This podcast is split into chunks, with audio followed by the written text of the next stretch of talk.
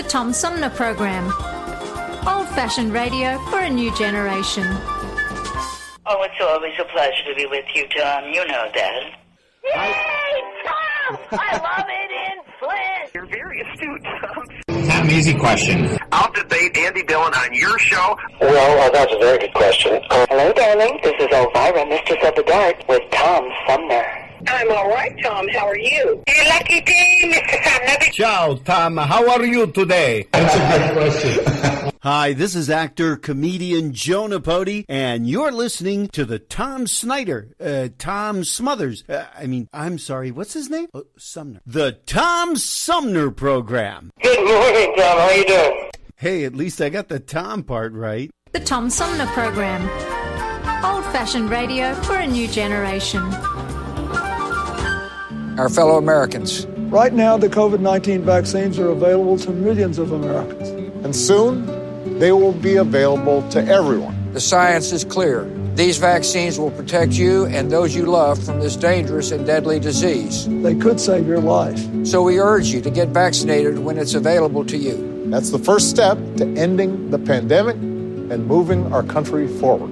It's up to you.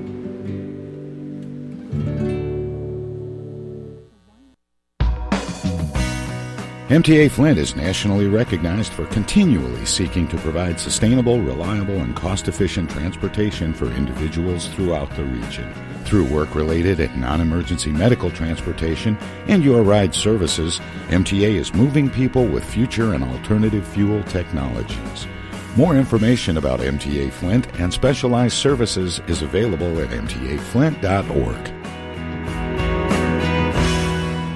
Hi, this is Gretchen Whitmer, and you're listening to the Tom Sumner Program. And welcome back, everybody, as we roll into the second hour of our three hour tour known as the Tom Sumner Program. We're going to shift gears and go from talking about education to exploration with the uh, author of a, uh, a new book, and uh, it's called, let me make sure I've got this uh, right Mercury Rising, John Glenn, John Kennedy, and the New Battleground of the Cold War. It's uh, written by the uh, author of Supreme Power and Mutual Contempt, both selected as New York Times Notable Books of the Year. He's a former speechwriter for President Bill Clinton and a founding partner of West Wing Writers. His uh, name is Jeff Shezel, and he joins me uh, by phone. Hi, Jeff. Welcome to the show. Hi, Tom. Thanks for having me. Uh, did I say your name right? I'm terrible with names, Jeff. Uh, you're very, very close. Closer than most people get it. Shesol. Shesol. Okay. And I, I, I won't ask you to repeat it. Yeah.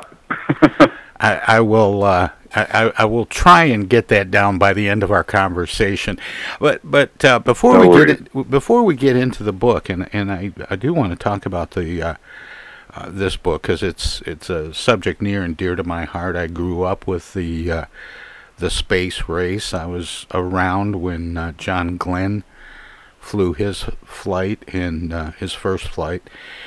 Eh, But I have to ask you about writing speeches for Bill Clinton. Were you instructed to write really long speeches, or did he add a lot?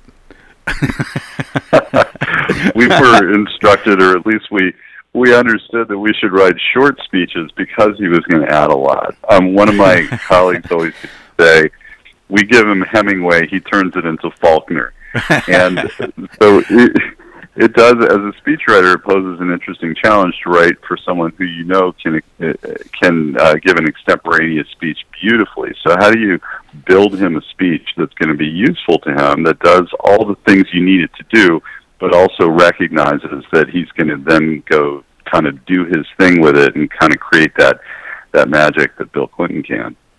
Yeah, he and he had a way of uh, coining interesting phrases. I saw him speak in uh, in Flint, Michigan, uh, uh, when Hillary Clinton was running for president, and um, he referred to her job at the State Department um, as that traveling job. you know, that's one I haven't heard from him, but he had this and has this deep reservoir of these Southern expressions that uh, were unfamiliar to those of us who are not from the South, not from Arkansas, and they would wind up and he'd drop them into speeches and drop them into conversation and send us scrambling online to see if we could track down the phrase uh, to see whether he just might have made that one up or was that a, a familiar expression down south.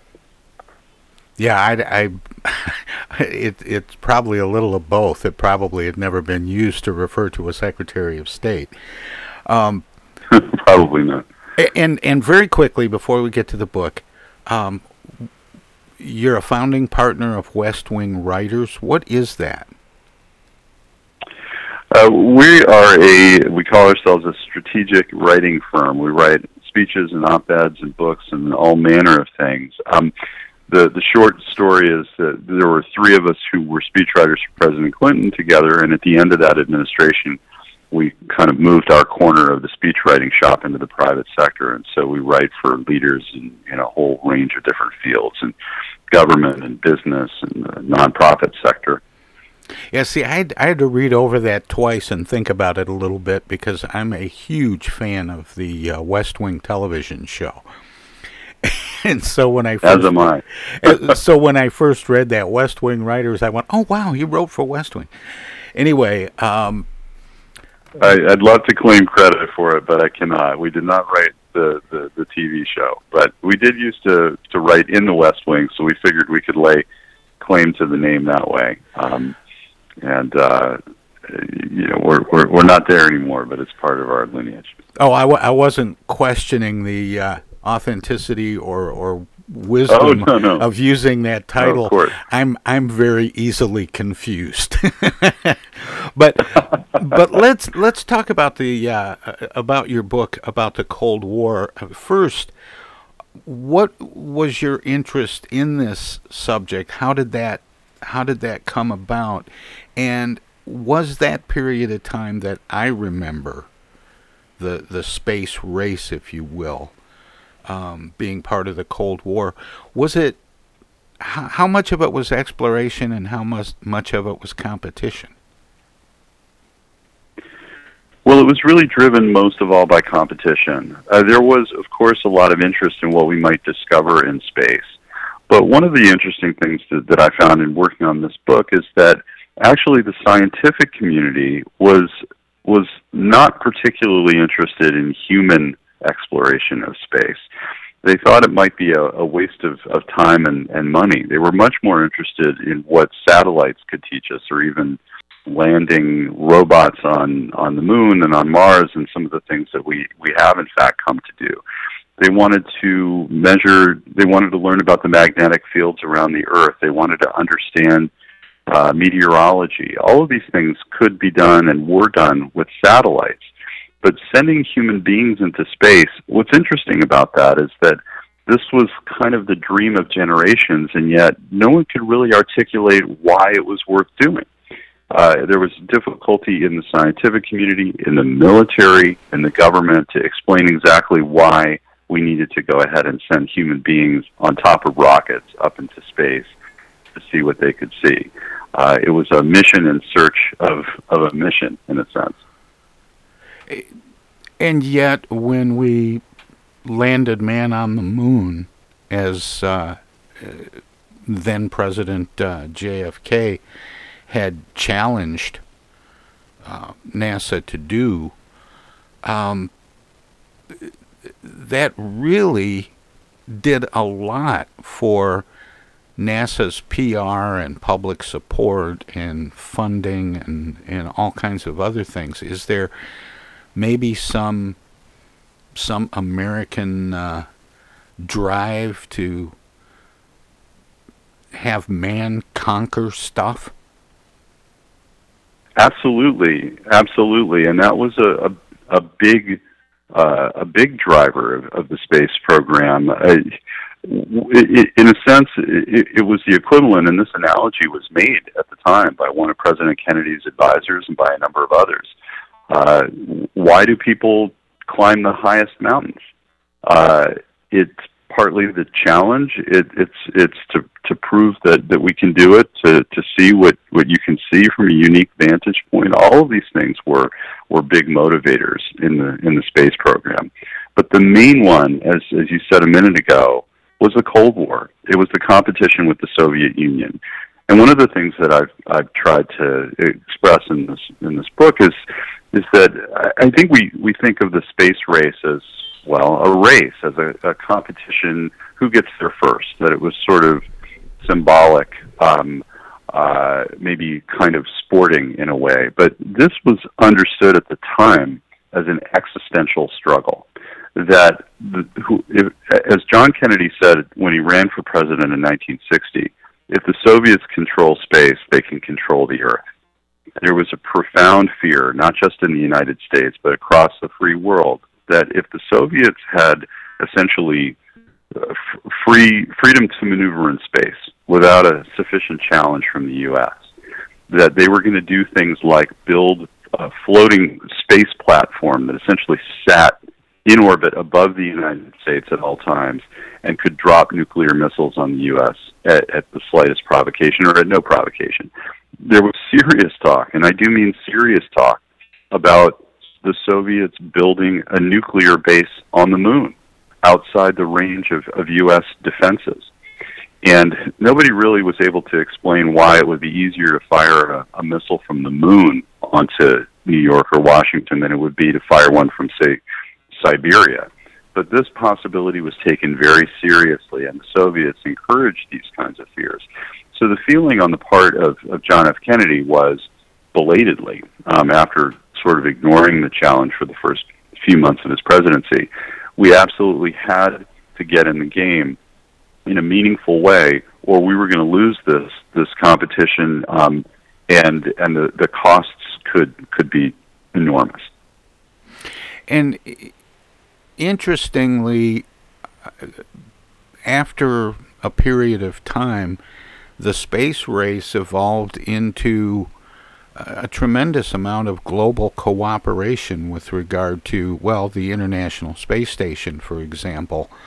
Um, and, and we're at a time now, because of the mothballing of the uh, shuttle program, we're literally looking to Russia to get rides to the space station? If you would have told somebody in the middle of the, the space race of the 1960s that we would be relying on Russian rockets to get up to the space station, it would have absolutely boggled the, the mind. But at the same time, people would have put on foil hats. yes, they would have, um, and, and tuned into a, a very different frequency. Um, actually the idea of cooperation in space was really interesting to, to John Kennedy. He understood that the space race had already, even by the time he got into office, the space race had been underway for, for a couple of years. And it had been incredibly expensive. It was going to be expensive going forward, and even more so if we went ahead and committed, as he did 60 years ago today, by the way, 60 years ago today, to, to sending Americans to the moon and bringing them back safely. And while he understood, as I, I said a minute ago, he understood that we had to to be in this competition and had to win this competition. He was very concerned about the the costs. He was very concerned about the the the taxpayer dollars that were going to have to be invested in this, and he was also concerned that all of the not all, but a great deal of the scientific and technological energy in the country was going to go into the space program rather than into other areas that might actually have more practical benefits for people. And so he was kind of intrigued by the idea of drawing the Soviets into some cooperative venture in space. It might have been going a little too far to say let's have a joint moon landing, although some did kick around that idea. But but but Kennedy did think, well, he didn't expect that this was all that likely to happen. He did like the idea, and even at his summit with Khrushchev, in June of 1961 in Vienna. He even raised the idea with Khrushchev twice, and Khrushchev kind of treated it as, as essentially a joke and said, you know, you Americans, you're you're you're wealthier than than we are. You you go ahead and do it on your own. Um, we're just poor Soviets. Uh, nobody really believed that that that was Khrushchev's position. that doesn't sound like Khrushchev. Um, the name of the book is uh, Mercury Rising John Glenn, John Kennedy, and the New Battleground of the Cold War. It is uh, by Jeff Shesol. I think I said that right that time, did I? You did. Thank you. Good. I, I, I, may have it down by the uh, end of our conversation, but I do have to take a break here. Um, Jeff, can you stick around for a few minutes? Because I want to talk some more about this. This is fascinating stuff. You bet. Thank you. Um, if you're listening to us on uh, 92.1 FM, WFOV, Our Voices Radio in Flint. They are a broadcast service of the Flint Odyssey House Spectacle Productions and my friend Paul Herring. We're going to let them squeeze a few words in or do whatever they do when we go to break. If you're streaming us at TomSumnerProgram.com, we have some messages as well. Then we'll return to my conversation with uh, author Jeff Shesol right after this. Everybody's doing a brand new dance now. Hi, this is Mark Farner, and you're listening to the Tom Sumner Program. I'm Julie Lopez with Crime Stoppers. Have you ever wondered what to do if you have information about a crime or the whereabouts of a felony fugitive and you want the police to know but you need to remain anonymous? Well, here's what you can do. You can go to p3tips.com or download the mobile app. You can go to Crime Stoppers of Flint and Genesee County's Facebook page and click on the Leave an Anonymous Tip tab, or you can call 1 800 422 jail. All methods are anonymous, and if your help leads to a felony arrest, you may be eligible for a cash reward. Remember, your voice matters. While we've been staying safe at home, scientists have been on a journey.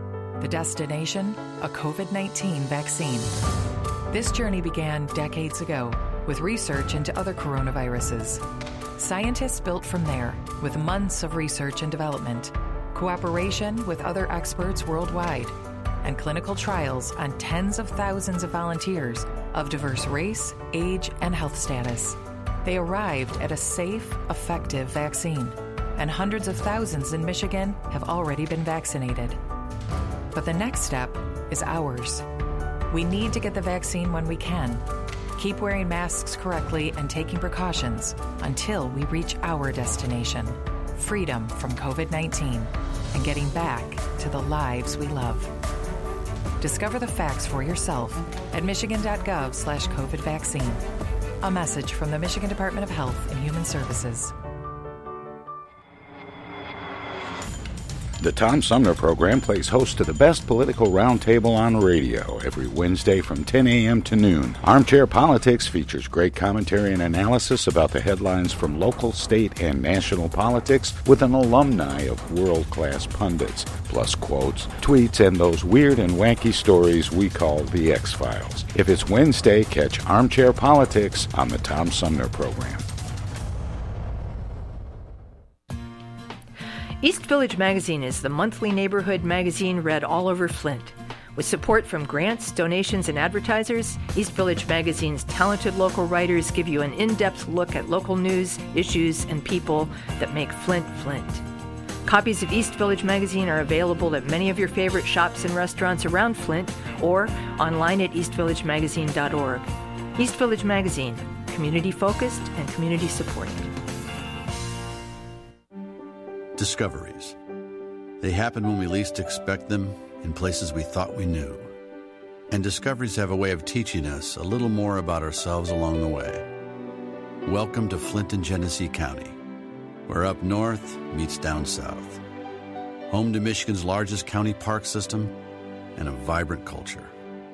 A place filled with discoveries we've yet to make throughout acres of beautiful lakes, wetlands, and woods, and in the diverse city beyond where the uplifting melodies of gospel choirs fill the air, where the work of renowned artists color the galleries and museums, where the fresh fruits and vegetables at the downtown farmers market awaken our senses, and where the cultural center and planetarium broaden our view of the world. Let's spend a few days enjoying the wonders of Flint and Genesee County, where the joy of discovery is pure Michigan. Your trip begins at Michigan.org.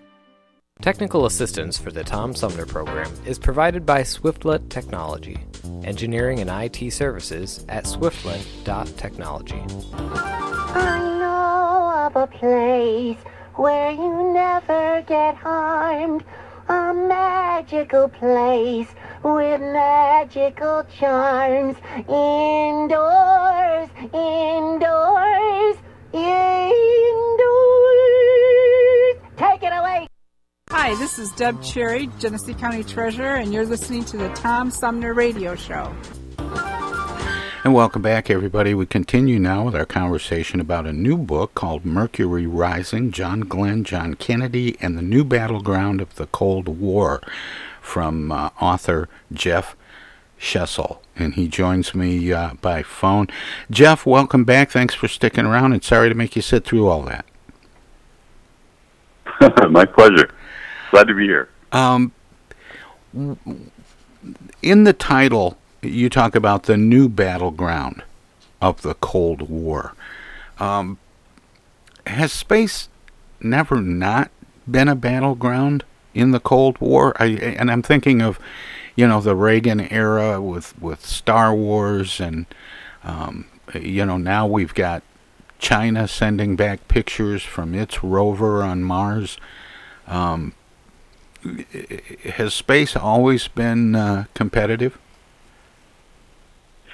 Space has always been competitive, although there are periods of time where it's it's been more competitive uh, than others, and also where that provokes more anxiety for for various reasons than it might at, at other times.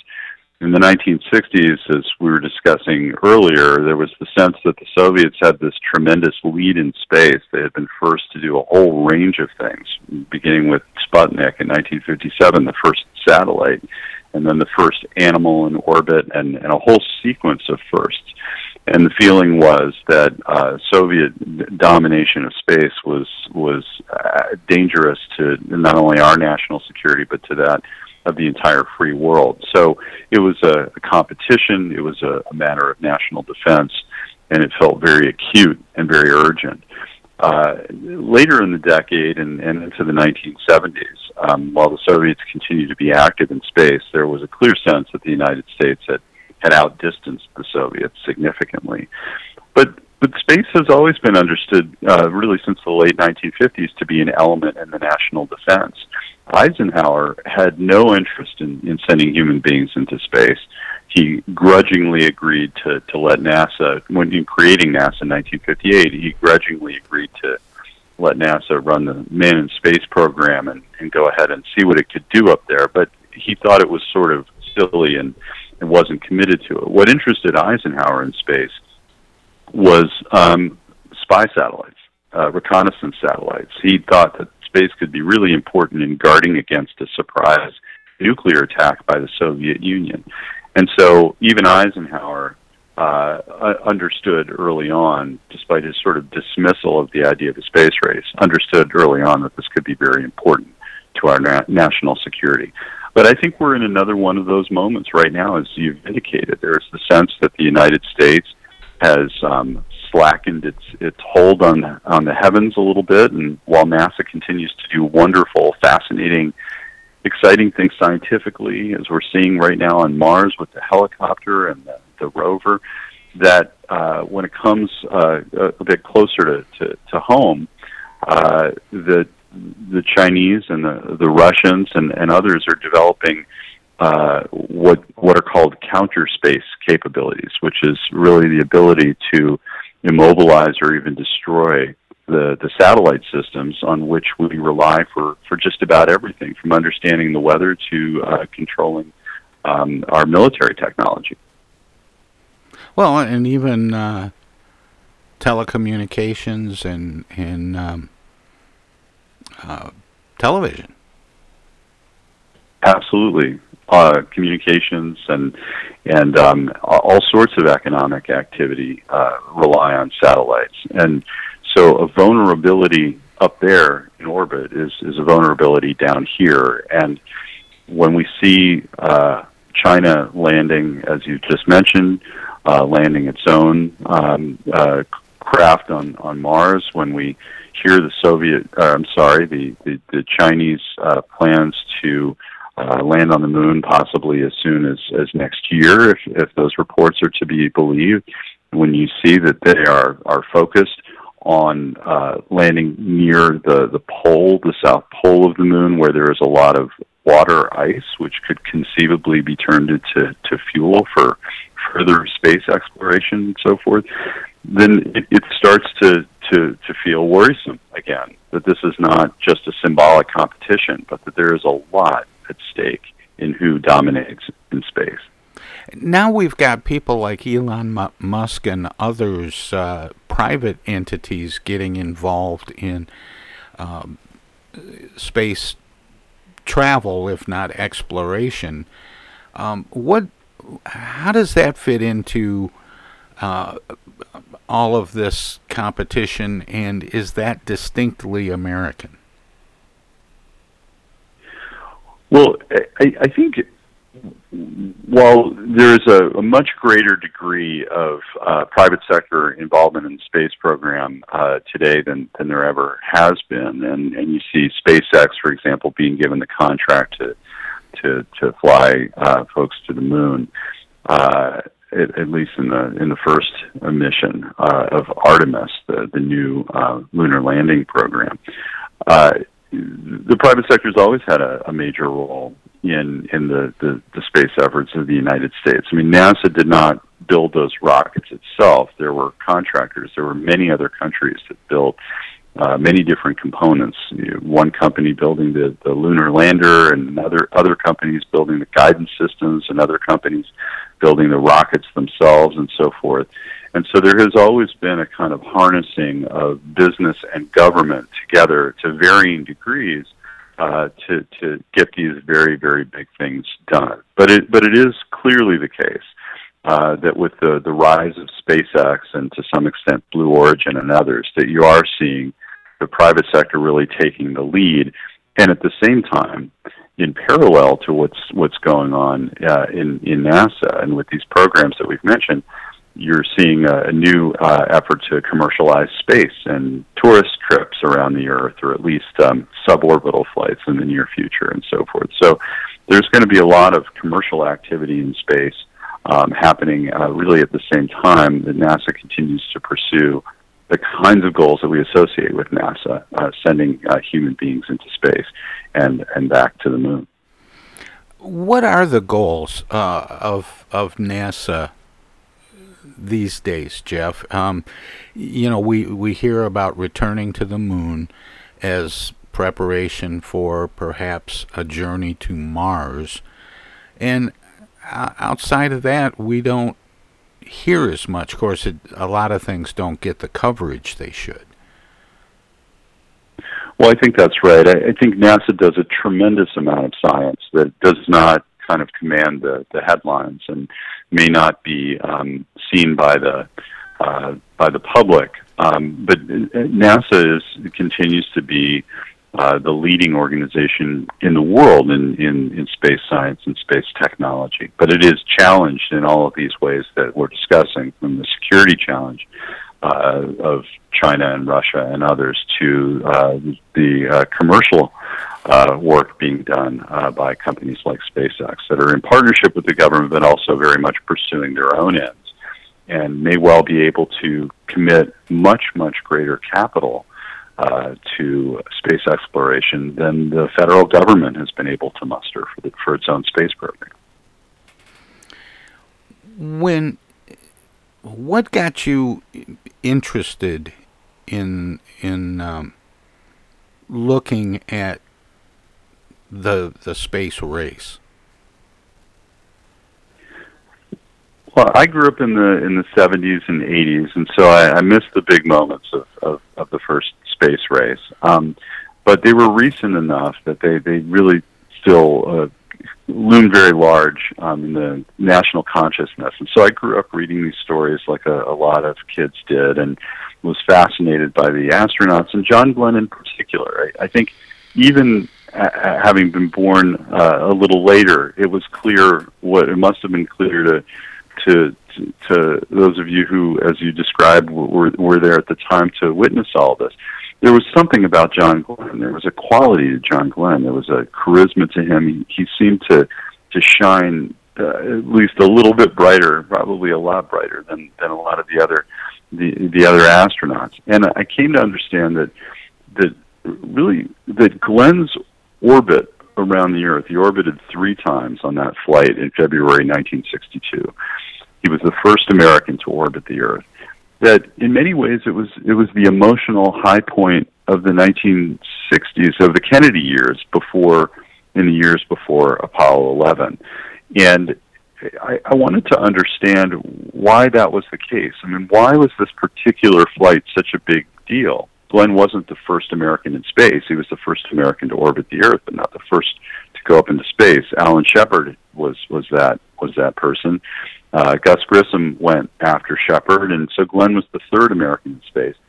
And by the time Glenn orbited, two two Russians had already had already done that. So why was this such a significant moment? And that drew me into the story to try to understand Glenn better and also to try to understand the significance of this flight.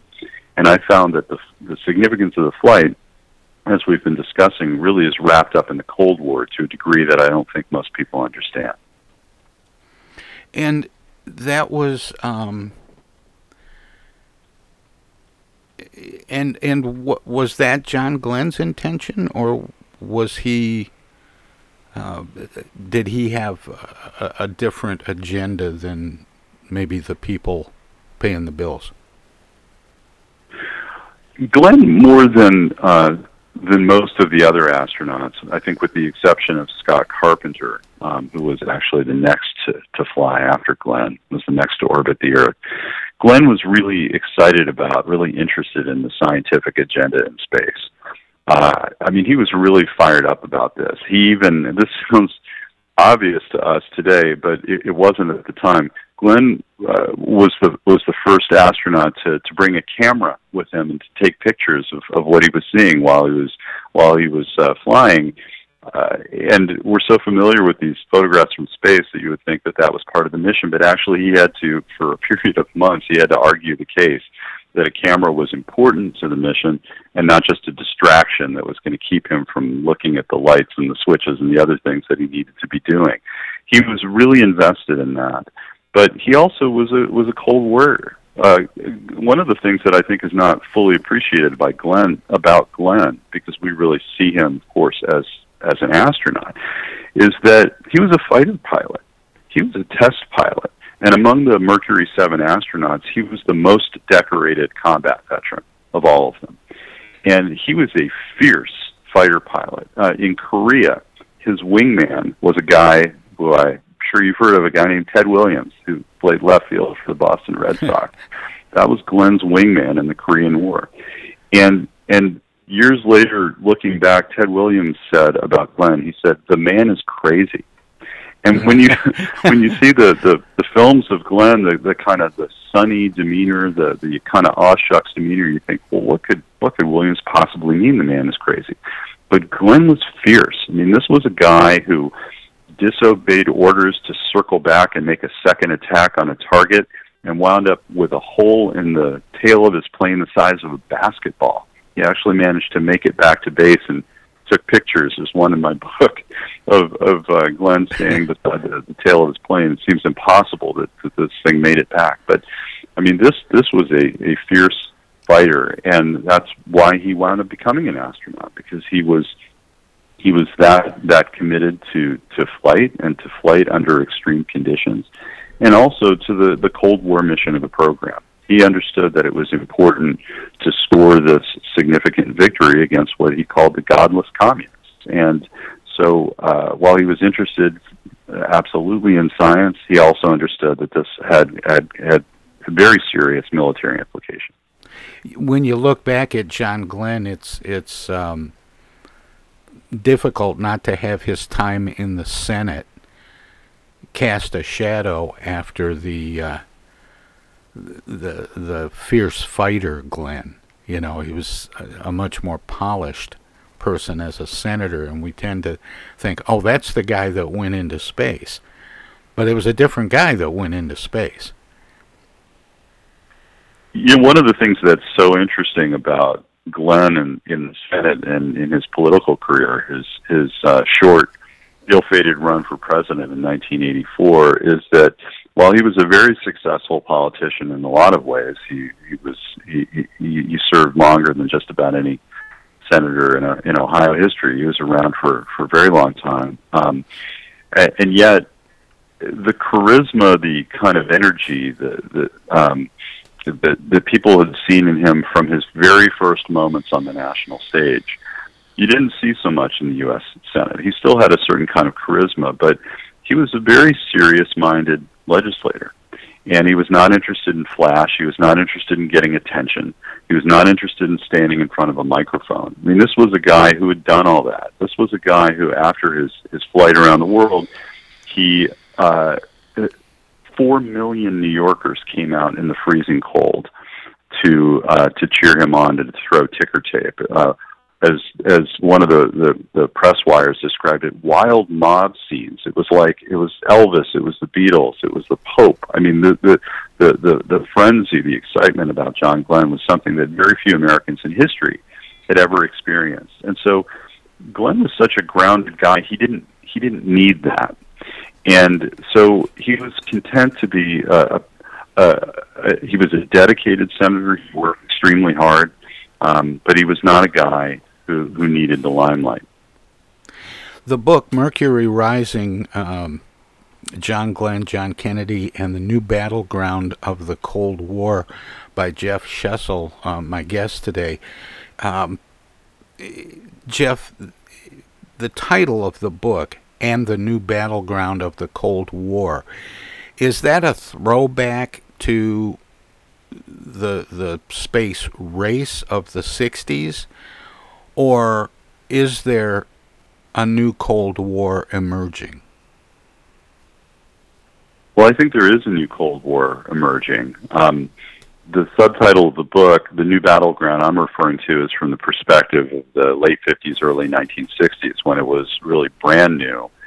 And John Kennedy referred to it as a, both a battleground and a new arena, and understood that that this, if if the United States couldn't show its proficiency in space, that that this could actually become another theater of war, one in which the United States was at a, a tremendous disadvantage. So that is the battleground that I'm referring to. But as we've been discussing, I, I think there are really direct echoes of that time in our own time.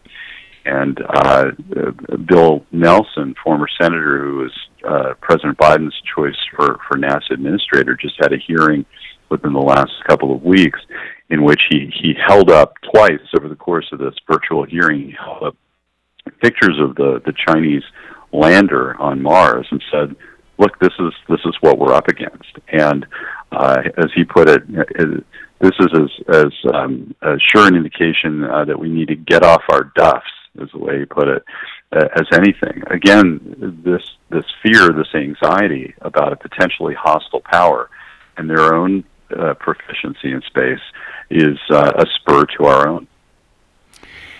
you know, yeah, I, I'm I'm stuttering a little bit, Jeff, because I I'm thinking in two different directions. I'm curious about what Kennedy's interests were. Um, in this if it, if this was all about uh, American dominance of space and and American pride, or if there was uh, an intellectual side to it that that um, that wanted to to know what was out there. Uh, but also, I'm I'm really curious about your thoughts on recent news accounts that the Pentagon is uh, starting to um, admit to uh, UFOs and possible visits from elsewhere. That is a, a fascinating story as it's as it's unfolding, and it will be uh, uh, very interesting to see what it is that that is soon released. Uh, the reports um, that are coming out. There's been a lot of discussion of this, as you mentioned. Um, you have current senators uh, getting into the game. Marco Rubio has been talking a lot about it. Former President Obama mentioned it the other day, and former Senate Majority Leader Harry Reid uh, from from Nevada, of course, where a lot of this activity is said to have happened. Has been uh, very interested in this for for years. So there's going to be Yeah, a lot of discussion of this going forward. It's funny when you mention Harry Reid because he came dangerously close. It, it seemed like to having admitted to having uh, had an abduction experience or something. I mean, he he really he really got into it. Well, you know, when these senators retire, they they start opening up in surprising ways. I think. Um, but but I want to I want to respond to your your first question, Tom, about about JFK and what was motivating him. Uh, he was famously a, a deeply intellectually curious person, one of the most intellectually curious people we've ever had in, in the Oval Office, um, and he was certainly interested in, in what um, what we could learn about space. But as a matter of policy, that was not a huge driver for him. Uh, it was really the, the Cold War competition that we've been discussing with the Soviet Union. And Kennedy understood that um, not only were there potential practical consequences of, of being second in space, but as he said many, many times during the 1960 campaign, he, under, he, he, he used this as a as a cudgel against uh, Vice President Nixon, his, his Republican opponent. Kennedy said, if the United States is second in space, uh, we are going to be seen by the world as second in science and technology generally, second in military power, second in the struggle between freedom and totalitarian rule. He knew that the free world, there were, there were opinion polls being done. Gallup and others were doing opinion polls of our allies, West Germany, France, Britain, and, and found something that, that they called satellite pessimism. That because the Soviets had jumped ahead to this early lead and were holding it after Sputnik in space, there was a sense across our uh, allies that the United States was falling behind more broadly, both militarily and technologically. That what was happening in space wasn't its own thing happening in isolation, but it reflected a, a larger liability of the United States. And so Kennedy understood that he needed to not only close the missile gap, as he kept saying in 1960, it turned out that actually there wasn't a missile gap or that it actually favored the United States, but that we also needed to close the space gap for, for some of the same reasons. And there was clearly a space gap. I mean, it was very difficult to, to argue that the United States was competitive in space, no matter how many meteorological satellites we were able to send up. The answer, a lot. We sent a lot of those up. But you talked earlier about some of the things that NASA does today that no one really notices. That no one was paying attention to meteorological satellites when the Soviets were doing things like sending uh, the first human being into orbit around the Earth uh, in, in April 61.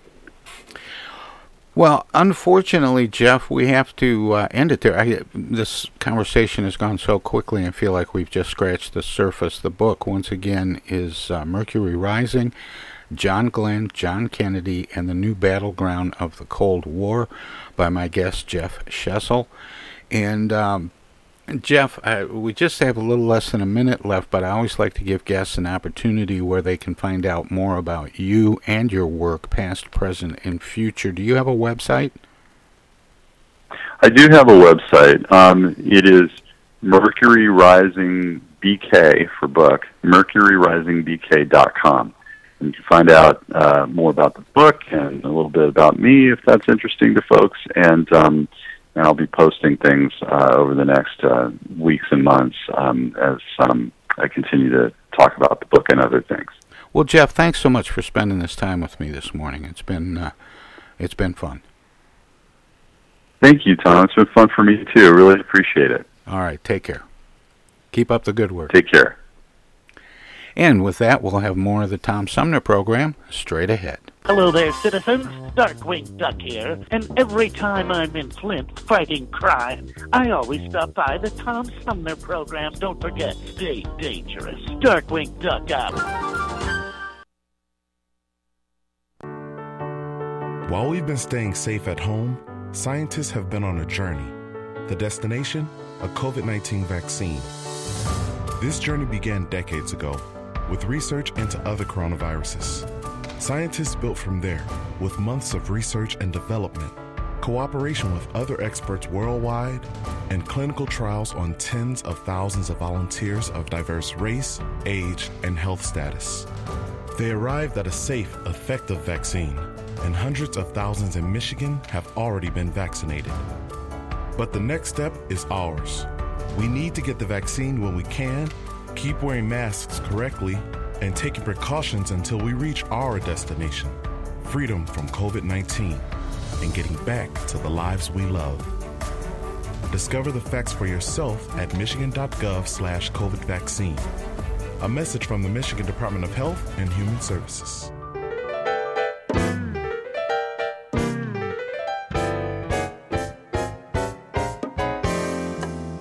The Tom Sumner program has hosted live candidate forums for local, state, and national offices at bars, restaurants, coffee shops, and colleges. Armchair Politics has gone to Lansing, Frankenmuth, Birch Run, and Hell.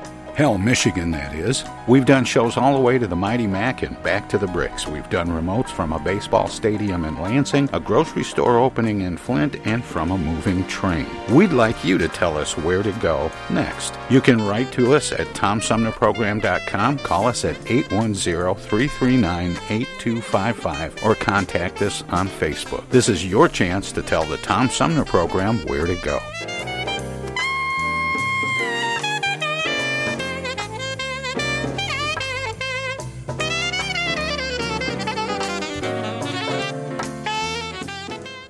Say, objection. I object. I object to that, Your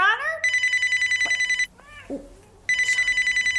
Oh, hi, Mom. What's up? Dana, what are you doing? Oh, you know, just um, Attorney General stuff. Listen, I have a legal question. What is it, Mom? I just got a call from the water company. Apparently, your father has not been paying the bill. I guess they're going to turn the water off because we owe more than a thousand dollars now. Can you believe it? Actually, I can't. So listen, we just have to send them $200 in edible arrangements gift cards, and that will keep the water on. Now, here's the legal question What is the website for edible arrangements? Mom, it's an imposter scam. Imposter scam. Is that .com or .edu? No, the call was a scam. Scammers will pretend to be a government agency or a utility company or someone else you might do business with. A big red flag is if they tell you that you can pay them using gift cards. So, when in doubt, ask for the information to be sent to you in writing. And never give a caller or someone you don't know your personal information or your money. If you do suspect an imposter scam, report it to my office at mi.gov slash agcomplaints. Okay, all right. And Dana, where do I file a complaint that my daughter hasn't visited in over a month? Does your office have a website for that? Okay, Mom, I'm hanging up now. I'm Michigan Attorney General Dana Nessel. Visit mi.gov slash agcomplaints for your connection to consumer protection. This is U.S. Senator Gary Peters, and you're listening to the Tom Sumner Program. Welcome to this presentation of the Comedy Spotlight on the Tom Sumner Program.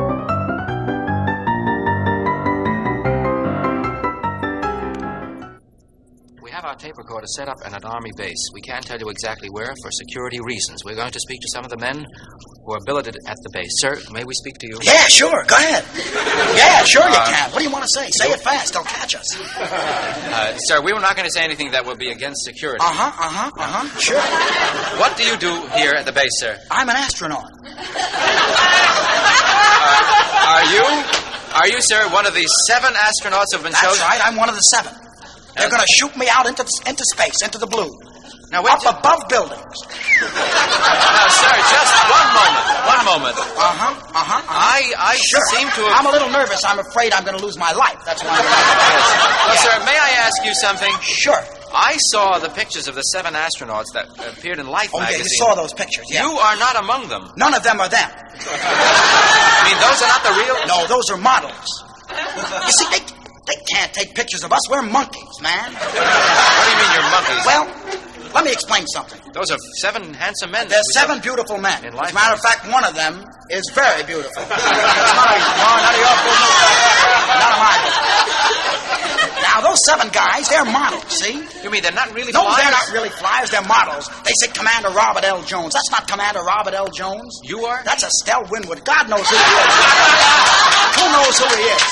but they're models. See, they're beautiful. They take pictures of them so that we're not ashamed for Russia to show such ugly little astronauts.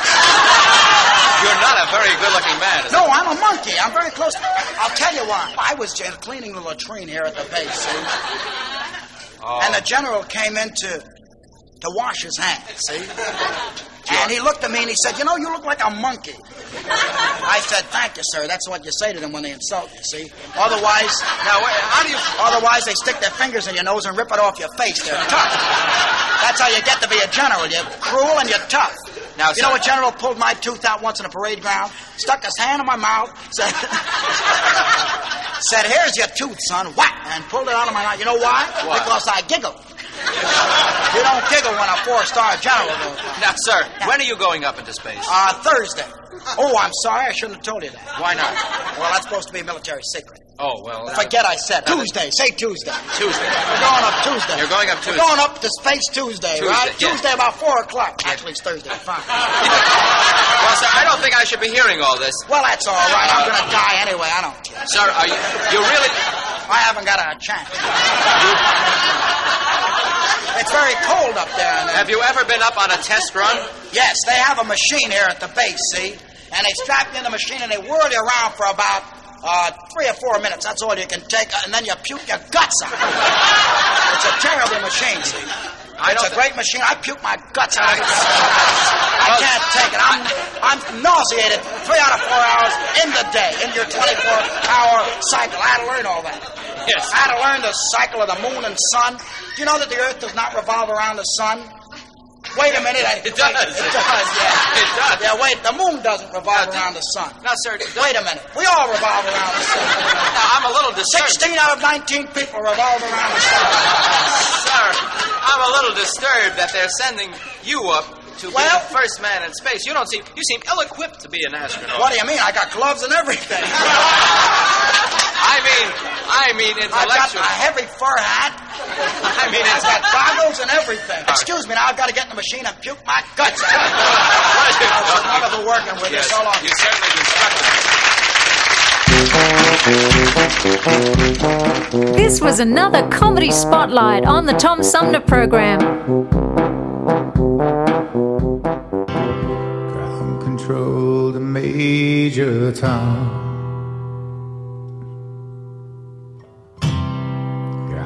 Control to Major Tom. Take your protein pills and put your helmet on.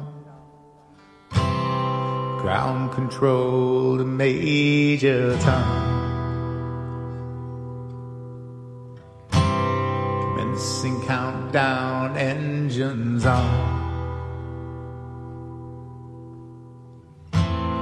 Check ignition and may God's love be with you.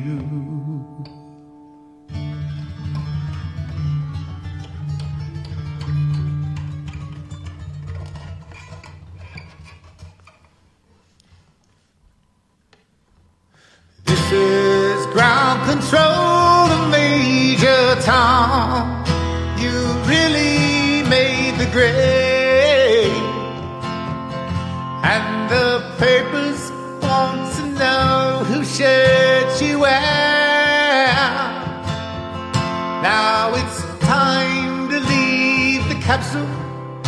If you dare. This is Major Tom to ground control. I'm stepping through the door. And I'm floating in the most peculiar way. And the stars look very